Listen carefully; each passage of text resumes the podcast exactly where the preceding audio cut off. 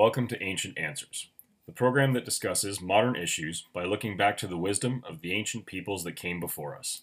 In this special episode, Gordon and myself conclude our interview with Leanne Harris on the topic of women in Athens and Sparta. Right. I mean, an, I mean, slavery existed in all societies, yeah. but the wanton murder of a helot family or, or a helot who's just out there plowing his field even would make, you know, most Athenians shudder at the idea. Well, and, we did talk about uh, different class distinctions within Athenian society and how, you know, it was only 10, 15% of the population who could vote because they were male citizens and had parents who were citizens, yada, yada, yada. Um, so I guess that is a similarity between Spartan and Athenian society, but the Spartans just took that that difference and really widened the chasm and just brought the uh, brought it to a whole new level. Where if the Athenians, I mean, I think we could say that they were sort of indifferent to the rest of those people, whereas the Spartans were openly violent towards them. Yeah, with Spartan society, you're either in or you're out. Yeah, there is no in betweener. And as you also said, the Spartan male, his full-time occupation is to be a soldier. Yeah. So he's a full-time soldier until 30, and then after that he's still a soldier but part-time soldier.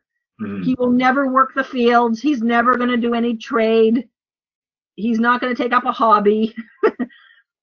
he will still be uh, actively in training as a part-time soldier. Yeah. So if you're not soldiering, you're you're scum basically. Well, and if I remember correctly, I think they they don't the they retire at 60 or 65 or hmm. something. So you'd be a full time soldier between what is it, 18, 20 to 30, somewhere yeah, in there. Uh, and then you'd be a part time soldier from 30 years old until again 60 or 65. And then at that point, you, if you survive, uh, you would retire and now you're sort of a elder or maybe one of those trainers you mentioned, something like that. So right, and and if you are a part-time soldier, you still can be recruited into battle at any age in that time. Yeah. So amazingly, the Spartans did have soldiers who were fighting at the age of 50 mm-hmm. and 60, which was a very elderly age in most ancient cultures. Yeah. But to the Spartan, they were still considered prime, prime enough to do that. And even even though the physical training was extremely harsh, um, as awful as it might be, I think we do have to give credits to the results that they achieved. Again, not just the ends do not justify the means, in my opinion, uh, but they did end up with supremely fit, elite soldiers uh, and extremely powerful athletes and what have you, and very capable warriors. So again, not justifying the tactics, but they. yeah. Well, and that's why we're still amazed by them because we've never seen a culture put so much emphasis on that one thing, but they did do it well. You know, they did that one thing and they did it really, really well. So we're we're still amazed by their their skill and their prowess at at it, and yeah. that's why we're making movies. You know, 300 Spartans. that's why we're still talking about the Battle of Thermopylae which is where they this was like the great underdog battle oh, yeah. uh, of the ancient world where I know, you know, the Persians are probably thinking, sweet, you know, we won that, but nobody gives a whit about the Persians. We're just still talking about the 300 Spartans who, though they died, were just an amazing force. Yeah. Granted, though, it was Athenians that wrote about it. That's true. Of course. That's a good point. And and I, they're I always good at it they're always good at a good story, you know. Actually, I'll I'll take a slight different opinion, although I understand in terms of military prowess for the roughly 280 years that they existed, they were a formidable force for such a small city state. That's true. But history was always going to be against them. They were never going to populate fast enough to build up an army to no. become equivalent to the other adjacent societies that were growing all the time in terms of uh, just sheer population, and the fact that their military approach, which was, you know, hit hard, kill, that kind of just blunt force military application uh, lost the finesse that they would see later on. I mean, in the end, they were defeated soundly by two other city states, uh, Corinth and Athens, Mhm. quite soundly, and actually disappeared from history. And the sad thing is, you are correct. If you go to Sparta today, it's a, it is a small municipality there in Greece. You know, there is no wall, there is no buildings, there is no, there's some shards of pottery around that are inferior quality. It's the sadness is they've spent so much energy trying to achieve one specific attribute to the best of all else. But in the end, they get washed away from the sands of time because nothing that they handed on passed on is of any value. I, I think what you have to also consider with the fall of Sparta is the Spartans did not live in in family units at, mm-hmm. at any level. There was no family unit. It reminds me so much of Hitler's Nazi regime, where he would impregnate these women from different um, Northern European countries to bear little blonde, blue eyed children and then institutionalize them to sort of raise his own Aryan army. Yeah. And that the reality is you lose heart if you don't have anything to fight for. And the Spartans didn't have a family to fight for. The children belonged to the state. They were raised by the state. The parents had a hands off education. The fathers didn't even necessarily train their own sons. It was their mentors that I mentioned that would be in charge of their own children. And you know, you can't put a price on that. That in the end, if you have nothing to fight for, then why are you fighting? And it it, it will unravel. The family, you, you fight for your family, right? You do everything for your family. I do know that uh, demographic information, the best we can get, is that by the time um, we get to towards the time of Alexander the Great, roughly 320, 330 uh, uh, BCE, we the Spartans, the the number of helots, proportion to the number of Spartan citizens, male citizens, was roughly about a nine to one, possibly as high as 10 to one ratio. And we do forget that there were three Helot revolts that took place over a course of about 30 years. And they were completely, um, they completely upset the, the, especially the last one, where we basically would say that Sparta disappeared because the cost of men, trained soldiers, and the Spartan citizens was never, never fixed up. Because you're right, they didn't have the family unit to draw upon, to be bluntly, to reproduce their numbers again. And I, it has been argued that the reason they were so military minded was because they were constantly, in a sense, at war with the Helots. They did not have walled cities, but they were always threatened by a Helot uprising, and so they were constantly uh, vigilant about staying in peak form because of that. So, so going going into uh, the Spartan women here. Actually, before before we go on to the Spartan women, one one point that I wanted to make was that we're talking about sort of the the sadness about ancient Sparta and uh, how looking through a modern lens, they didn't really amount to much. We have all this stuff from Athens. We have so little from Sparta except the mm-hmm. reputation. However, I think from a Spartan perspective, they would see this as a great success because they lived for one thing. And that one thing was warfare. That was all they were good at. That was all they wanted to be good at. And here we are, two and a half thousand years later, and we're still talking about them for that. Despite the fact that we have hardly any writing from Spartans, despite the fact that we have very little archaeological evidence, that we have so little physical anything representations from that culture, and yet we're still talking about Spartans and in warfare. We're still talking about 300 and the Battle of Thermopylae. So I think and football and what? Sorry. and football teams. And football teams. There you go. Yeah. Football teams. Yeah. Spartans. Yeah. So Yeah. I That think is a good. That's a good point. Yeah, Yeah. we're still I mean- enamored with them. Yeah, so in, in to some degree, by their standards, I think that they would consider this uh, quite the success. Because to the ancient world, it's all about being remembered, right? Exactly. That you want to be remembered in time. So you're absolutely right on that. so yeah, now that that being said, we talked a lot about Spartan men and Spartan male education in society. So what a what about the, the female perspective? What do we know about that? I'm always amazed and interested at the portrayal of Helen of Troy in literature.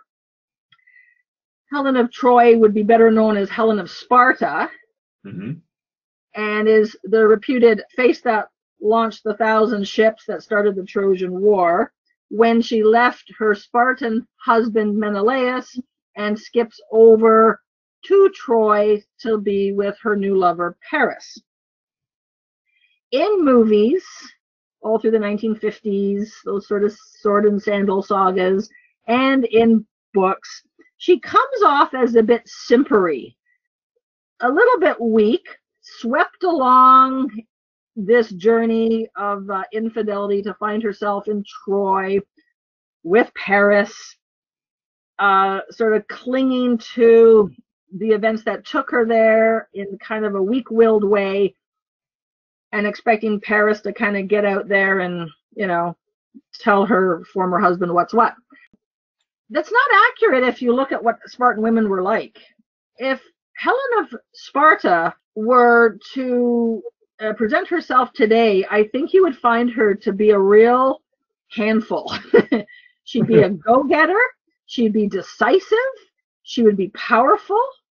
I think someone like Paris could hardly handle her, to be honest. Yeah. And I don't know why that perception isn't brought into movies, because if you know anything about Sparta, you would know that the Spartan women are no shrinking pansies, all right?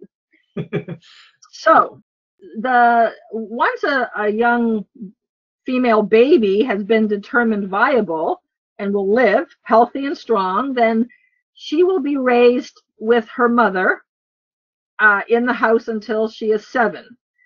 And at seven, she'll begin her formal education, although she will still stay in the house with her mother. Mhm. And her training is pretty much identical to, to the boys.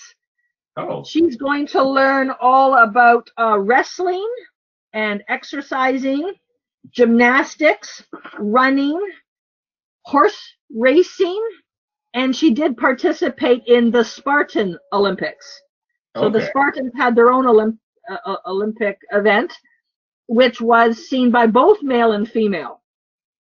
And there were varying degrees of nudity among the male and the females, which did not bother either gender. Both were okay observing nudity in that culture. Yeah. When the Spartan girl is in training, she wears a short chiton that comes up to her knees like a tunic, exposing her legs, which of course was a great shock to the Athenians. and they often took the chiton off the right shoulder to expose their right breast. If they were going to do archery, they they they wanted sort of the I, I don't know. They, they're just the way they kind of had it worked out. They, they felt it was more comfortable to do it that way. They also cut their hair short. They they kept their hair relatively short, um, chin length, like bobbed. Yeah. Again, the Athenian women would be sort of you know at odds about that since hair was sort of your crowning glory. It was your femininity. It was all of that. So Athenians would only cut their women's hair because of infidelity or something that had been done wrong. It- cutting of the, cutting of women's hair was always a punishment. So the Athenians could never figure out why the Spartan women would want to do that uh, naturally, but they did it because they were athletic and it was cooler and and more uh, practical. Yep. I think uh, Spartan women were allowed to go anywhere they wanted it in that society without a chaperone. They had complete mobility. They could go where they wanted. They did not need permission from their fathers or their menfolk. And they also married later in life as well compared to their Athenian counterparts. an Athenian girl would be married by 16 or Mhm. earlier, and a Spartan woman would start considering marriage uh, from the age of 18 and onward. So she was four to six years older at, at her marriage date. So they're going to go through the same rigorous training as their males. It is important that the Spartan woman have the most perfect body because with her most perfect and um, physically healthy body, she will bear the perfect Spartan soldier. So Okay. that's why the women obsessed about their bodies because their chief job was to exercise and to bear healthy Spartan children. well, it She goes did back. not. Sorry. It, it goes back to what you were saying at the beginning of our Spartan discussion about the the eugenics and the like selective breeding, essentially, Yeah. right? Yeah. She's not going to worry about uh, the home. The home and, and the maintenance of the home is entirely left up to servants, to Helots servants.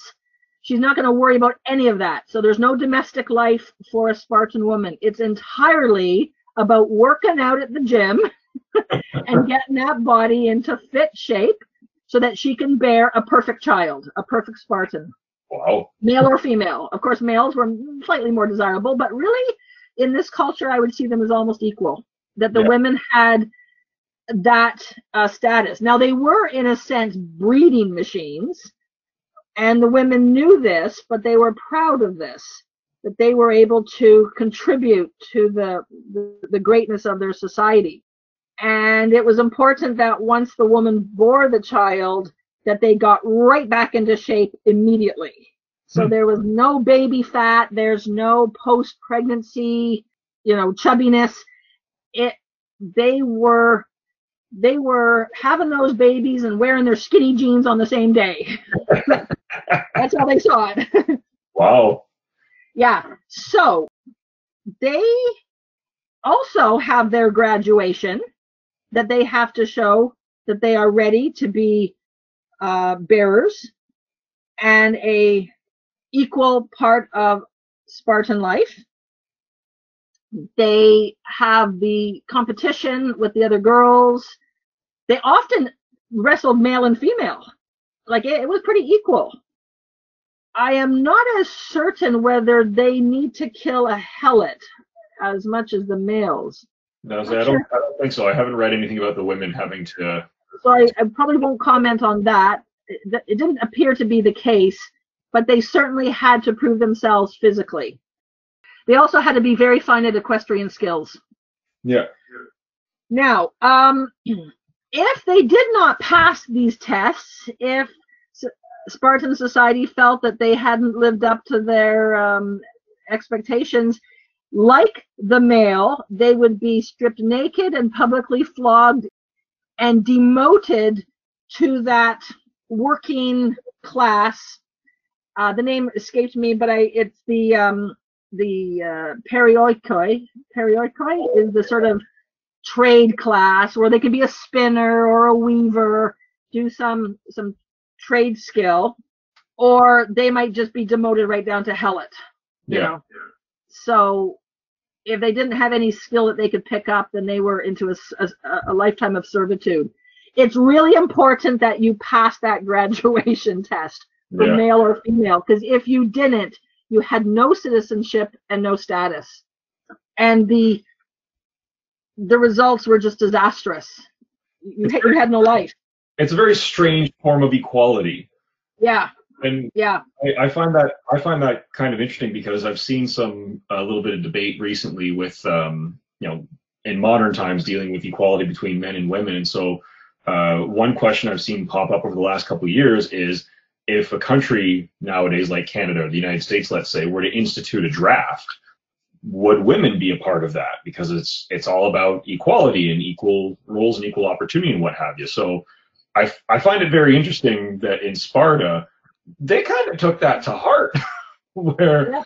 even even the the failure for the grad for the graduation ceremony, for lack of a better term, it was the same punishment. You were stripped Yeah. naked, you were flogged, you were demoted, and just so again, Yeah, the justify the means. But a lot of equality. So there's that. Yeah, there was no sort of special accommodation. Yeah. Yeah, you were equal under the law in a way, and you had to bear the same consequences. Yeah. So Spartan Did- girl, yeah, go ahead. Yeah, did Spartan women enjoy the benefits of owning property? Yeah, I was just going to say, um, j- just further to the education, they did also read and write. They, they, there was reading and writing, dancing for, of course, uh, balance and poise and coordination.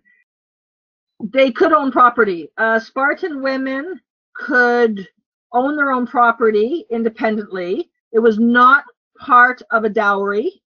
They could dispense with their property, inherit property, buy property in, in- independently of their husbands. And when they married, there was no dowry exchanged. Marriages were not based on dowry or money or anything. It was based on who's got the most fit body to be mated with the other individual with the most fit body. So how they would do it is it's not just all good looking because everyone is good looking in those days.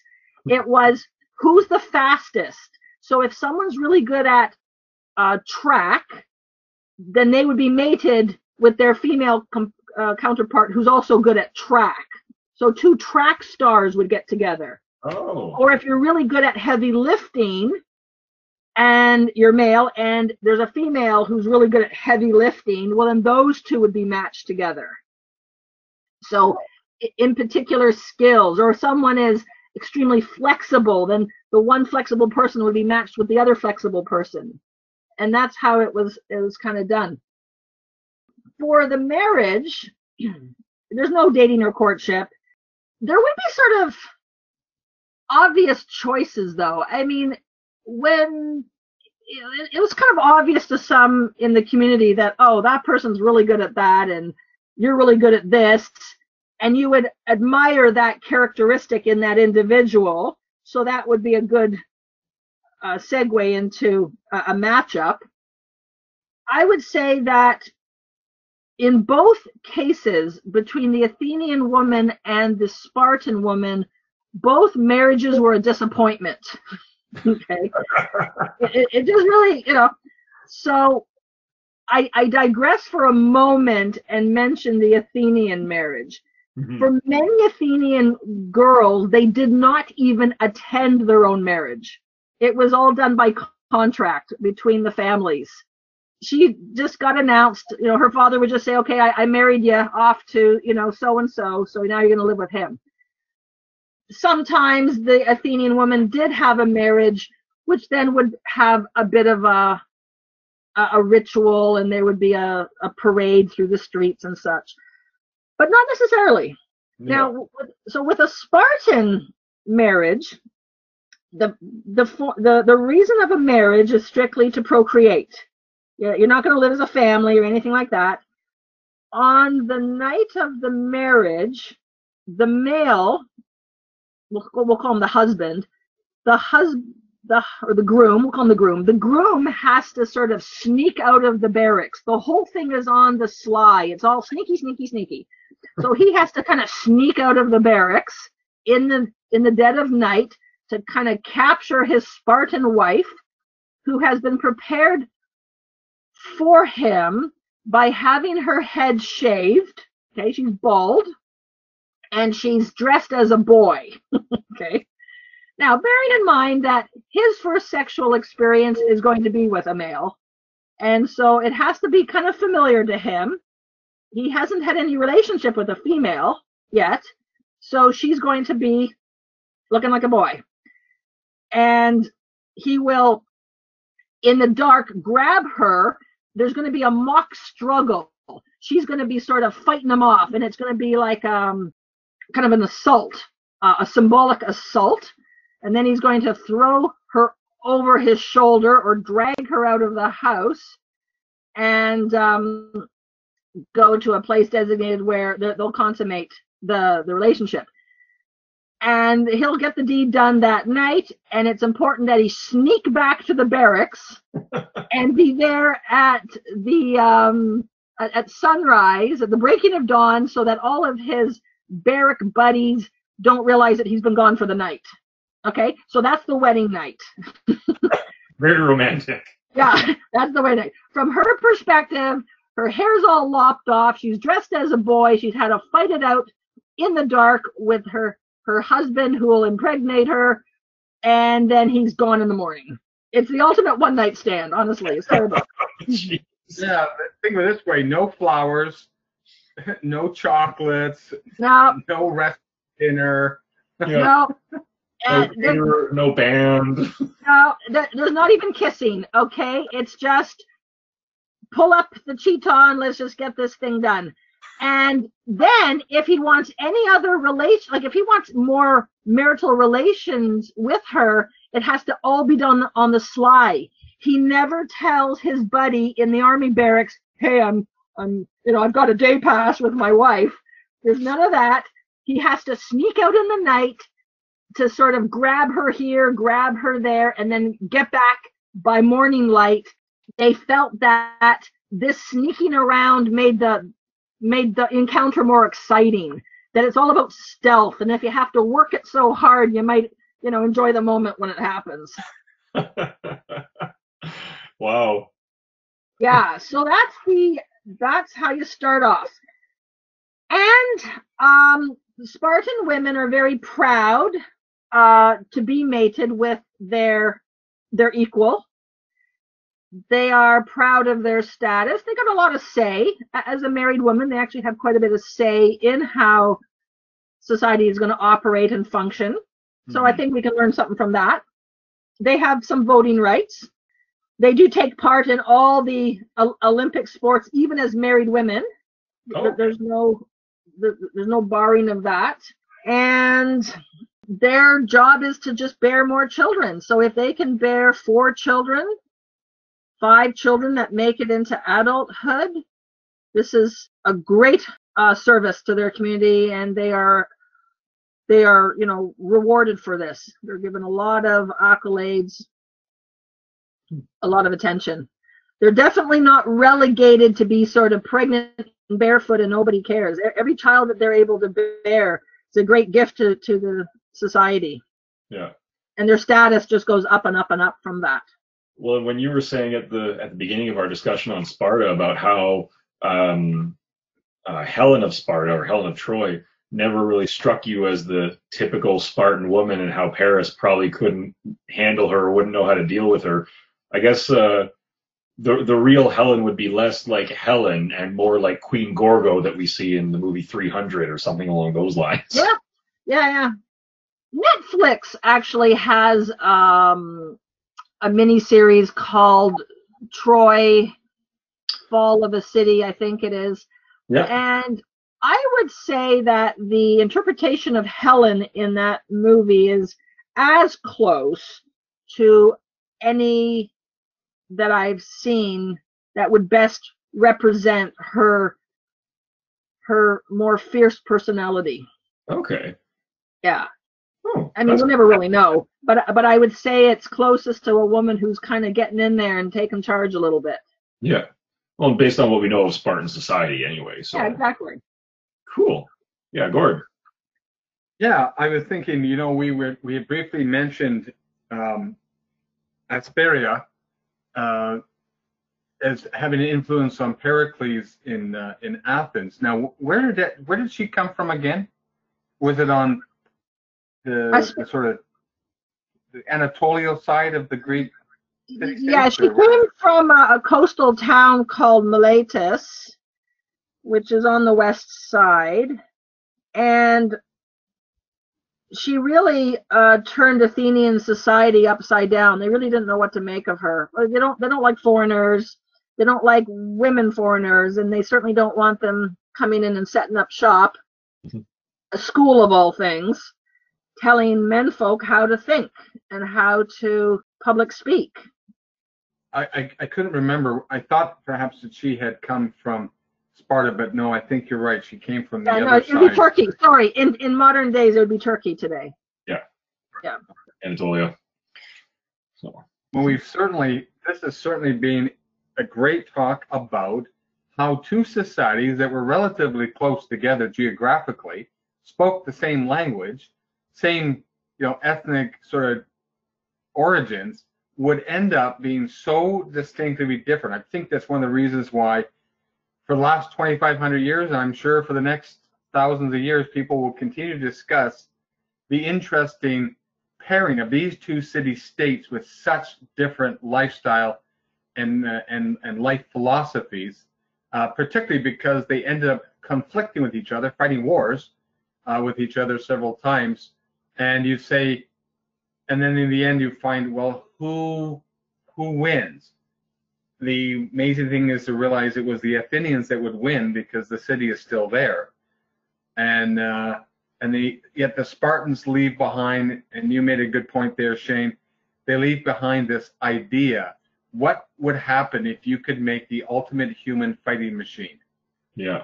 And society literally programmed, uh, literally the, the literally running a eugenics experiment and saying whether we could get soldiers so physically powerful that they could defeat anything. Of course, it's irrelevant today in the world of of weapons, long distance weapons. But uh, it is true, and we mentioned before that I think as long as there are history books and videos and talk about these ancient societies, the ideals that these, particularly these two societies represented, will continue to be a discussion amongst people for a long, long time because it goes right to the essence of what makes a human being the ultimate warrior or something more balanced. But but what but what's the balance? It's it, it's the decision is what are your priorities in the struggle for balance? Because obviously becoming the greatest warriors physical warriors probably of the european uh, air, uh, you know environment um, it, it, didn't last and that's the lesson that history says they uh, they may put too many of their eggs into one basket trying to create one kind of human being, particularly a male warrior, whereas the course of history and events would take other societies to create. And but in the end, those two societies, particularly the Athenian society, we know from the historical record would it influence the next upcoming empire, which had for most of European history the greatest influence of all. Yeah. And that would be Rome and that'll be a topic for probably our next conversation. Yeah, I think we've uh, discussed this one quite thoroughly, and what's really crazy is how much how much more there is to talk about on this subject. Thank you very much for listening to Ancient Answers. We've had a wonderful time here with our guest speaker, Leanne Harris Raciopo, and her discussion about ancient Greece and ancient Sparta. Uh, we enjoy producing this series. We hope to produce uh, more series, have Leanne back as another guest as we talk about further ancient topics. I'm Gordon. And I'm Shane. And thank you for listening to a special episode of Ancient Answers. And we'll leave the last words here for Leanne. Pleasure spending some time with you uh, talking about these two cultures. Hopefully, we'll do it again. Thank you so much.